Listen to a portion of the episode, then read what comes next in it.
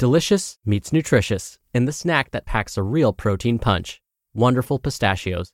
Each one ounce serving of wonderful pistachios has six grams of protein, giving you over 10% of your daily value and making wonderful pistachios one of the highest protein nuts. But perhaps more than that, I love all of the flavors they have. Their sea salt and vinegar ones are my favorite when I'm craving that flavor but want to keep it healthy. But that's just the tip of the iceberg. Wonderful pistachios come in a variety of flavors, like chili roasted, honey roasted, smoky barbecue, and jalapeno lime, perfect for enjoying with family and friends or taking them with you on the go. Whether you're a pistachio purist who loves cracking open every nut, or you prefer the convenience of no shells pistachios, Wonderful Pistachios has got you covered. Grab Wonderful Pistachios and elevate your snacking game today. So fill up with a healthy snack when hunger strikes. Visit wonderfulpistachios.com to learn more. That's wonderfulpistachios.com. It's another Q&A edition of Optimal Health Daily, episode 825, and I'm Dr. Neal Malik. Hey there, happy Friday and welcome to another Q&A edition of Optimal Health Daily, where I answer your health questions related to fitness, diet and nutrition, and lots more. You send me the questions and I answer them for you. And I thank you so much for sending me these questions. It's my favorite part of the week. If I haven't answered your question yet, I promise I will. I think I'm due for another speed round soon. I'll let you know when that's coming. And in case you're wondering if Dr. Neal is just a nickname, no, I actually do have my Doctor of Public Health degree, where my emphasis was chronic disease prevention and nutrition. I also received my Master of Public Health degree with an emphasis in health education and health promotion. I'm also a registered dietitian nutritionist, a certified health education specialist, and a certified exercise physiologist through the American College of Sports Medicine. When I'm not doing this podcast, I actually teach at three higher level institutions and have been featured in over 70 different media outlets for my expertise on health, nutrition, fitness, wellness, you know, all the stuff I talk about on this show. And what I always say is, I hope that you can feel as though you're going to hear the truth. So, with that, let's get to today's question as we optimize your life. Hey, how's it going? My name is Douglas Vargas. I was wondering how do you calculate how many carbs you burn in a workout, especially if you're working out multiple times a day or you work construction? And how would you know how many carbs you need to intake again and what's the best way? Thank you. Thank you for the question, Douglas. I wish there was an easy way for us to know whether we're burning carbohydrates or fat when we're working out or really when we're doing anything. Don't get me wrong, the technology actually exists, but most of us don't have access to it. This type of testing equipment is usually found at university research facilities. And in case you're wondering, here's how it works. And oh, in case you're not wondering, I'm going to tell you anyway. If you want an idea of whether you're burning mostly carbs or fat, the researcher will have you hop on a stationary bike or a treadmill, something that gets you moving consistently. Then they'll hook you up to this fancy machine. They'll then place this breathing apparatus around your head with the mask. Now, do you remember Bane from the film The Dark Knight Rises? He was Batman's villain. Do you remember his mask? Well, the mask that they would put on you in one of these research labs kind of looks like that, but it's less cool. That's because in these research labs, the breathing apparatus has a tube at the end of it which connects to a computer. Bane from The Dark Knight Rises didn't have this weird tube coming out of his mask. And if you try and talk to the mask like Bane did, you might sound a little like him. You just may not have that weird accent. You're just going to sound much cooler. That was my Bane impression. Moving on. The whole purpose of this weird breathing apparatus is to analyze your breathing. Specifically, we want to know how much oxygen you're taking in versus carbon dioxide you're exhaling during the exercise. What's amazing is by analyzing your oxygen intake and carbon dioxide production, the computer can determine whether you're burning mostly fat or mostly carbohydrate. This is because when the body burns fat, the stuff that's left over is water and carbon dioxide. The water gets excreted in your urine, but the carbon dioxide is exhaled when you breathe. So the more carbon dioxide the machine senses you exhaling, it can estimate whether you're burning mostly fat or carbohydrate during that workout. Now, I should mention I've been choosing my words very carefully. You may have noticed I keep saying burning mostly carbohydrates and burning mostly fat. This is because most of the time we're using both for energy, but we may be using one more than the other at any given time. Whether we're using mostly carbs or fat for energy is based on a number of different factors, like your current level of fitness, your gender, your age, the composition of your last meal or snack, and so on. When it comes to which one you're burning during exercise, there are some general rules we can use. Please know that these rules aren't perfect. I'll explain why after. So, we got to dive into a little bit of exercise physiology here. You ready? Here we go. Whether or not we're burning fat or carbohydrate during exercise is based really on two things the intensity of the exercise and the duration of that exercise, meaning how long your exercise lasts. Let me give you some examples.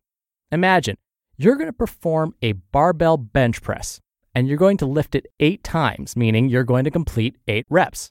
For most, completing these eight reps will take about 30 seconds or less.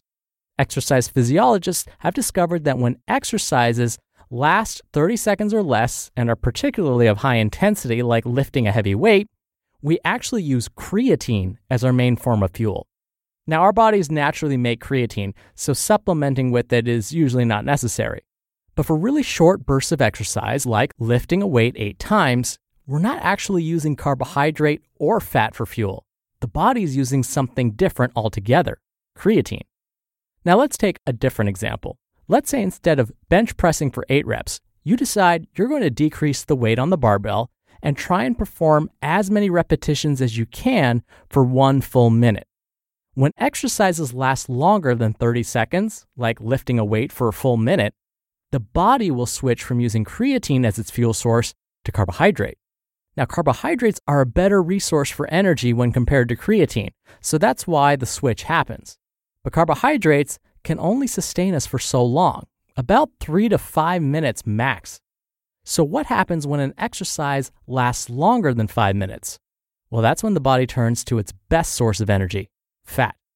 So, theoretically, when you're going out for a jog or a swim or a bike ride, something that lasts longer than five minutes, the body will likely turn to burning mostly fat for fuel.